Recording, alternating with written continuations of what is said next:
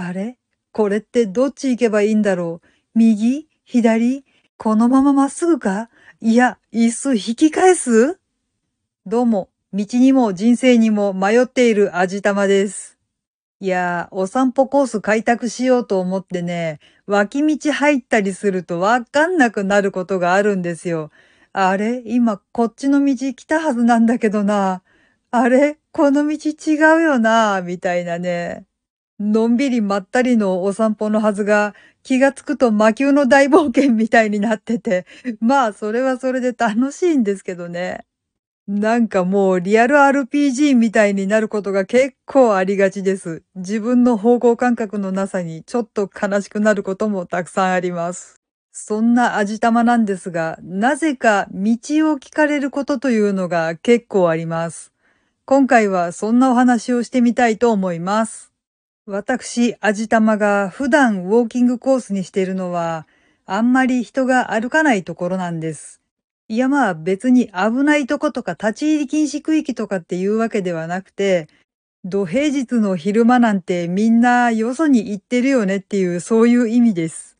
結構周りに施設とかがあったりとかするんで、そこそこ人はいるんですけどね。たまーにその施設の一つに行きたいのに道がわかんなくて迷ってる人っていうのがいるんですよね。そういう人たちに時々声をかけられます。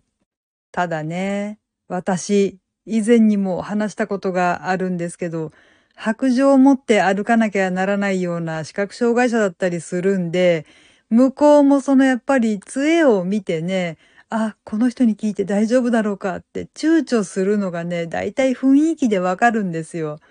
でも私の他に歩いてる人がいない。これはもう聞くしかないって覚悟を決めて恐る恐る話しかけてこられるのが気の毒でね。だいたいわかるところなんで、ああ、じゃあそこは行って、こう言ってって教えてあげるんですけど、ちょっとこの間面白いことが立て続けにあったんで、二つほどお話ししてみたいと思います。まず一つ目なんですけど、なんかコピー用紙に書いてある地図を見て途方に暮れてる三人組のおばさまだったんですけどね。意を決して私に話しかけてこられて、あの、すいません、これってどうやって行ったらいいんですか？っておっしゃるんで、その地図を見せてもらったら、もう、なんて言うんだろう。子供が描いた宝の地図みたいなんですよ。だから、一応目印みたいなのはあるんですけど、これは場所を知ってる私でも、この地図見たら逆に混乱してわかんないとかって思ってね、ものすごく今節丁寧に説明して差し上げましたけど、あの地図書いた人はもう少しなんとかならなかったんでしょうかね。あれだと本当に、たどり着けないと思うよ、もう。ルフィとかでも無理なんじゃないかな。まあ、そんなこんなで、こちらは一見落着だったんですけど、じゃあもう一つのお話いきますね。まあ、その時は割と人気のある道を歩いていたんですけど、曲がり角のところで、ちょっとなんていうかこう、やんちゃそうなちょい悪親父みたいな感じの人に呼び止められたんですね。あの、すいません。どこそこへはどう行ったらいいんでしょうか。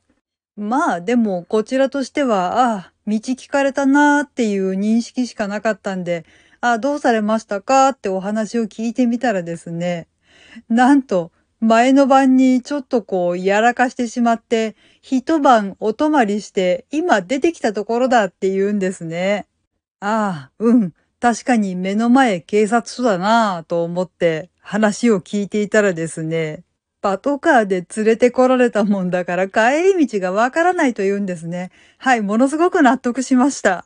そりゃ困るだろう。警察もひどいよな。というわけで、最寄りのバス停まで案内してあげたんですけど、確かに見た目ちょい悪な感じでしたけどね、もうなんかやっぱり明らかにしょんぼりしてるし、なんか元は人のいい人なんだろうなみたいなのがこう滲み出てきていてですね。ああ、多分なんか普段いろんな鬱憤溜めてて、酒飲んで飛んじゃったんだろうなみたいなことをちょっと思ってですね。まあ気の毒だよなと思いながら案内したんですけど。まあね、生きてるといろんなことありますよね。その人ももうこれからは迷わずにまっすぐ行けるといいなとかって思いながら、私も人のことは言えないや、ちゃんとなんか道に迷わないように歩かないとなとかってこうちょっと思った出来事でした。はい。というわけで今回はこんな感じにしたいと思います。この番組は卵と人生の味付けに日々奮闘中の味玉のひねも姿りでお送りいたしました。それではまた次回お会いいたしましょう。バイバーイ。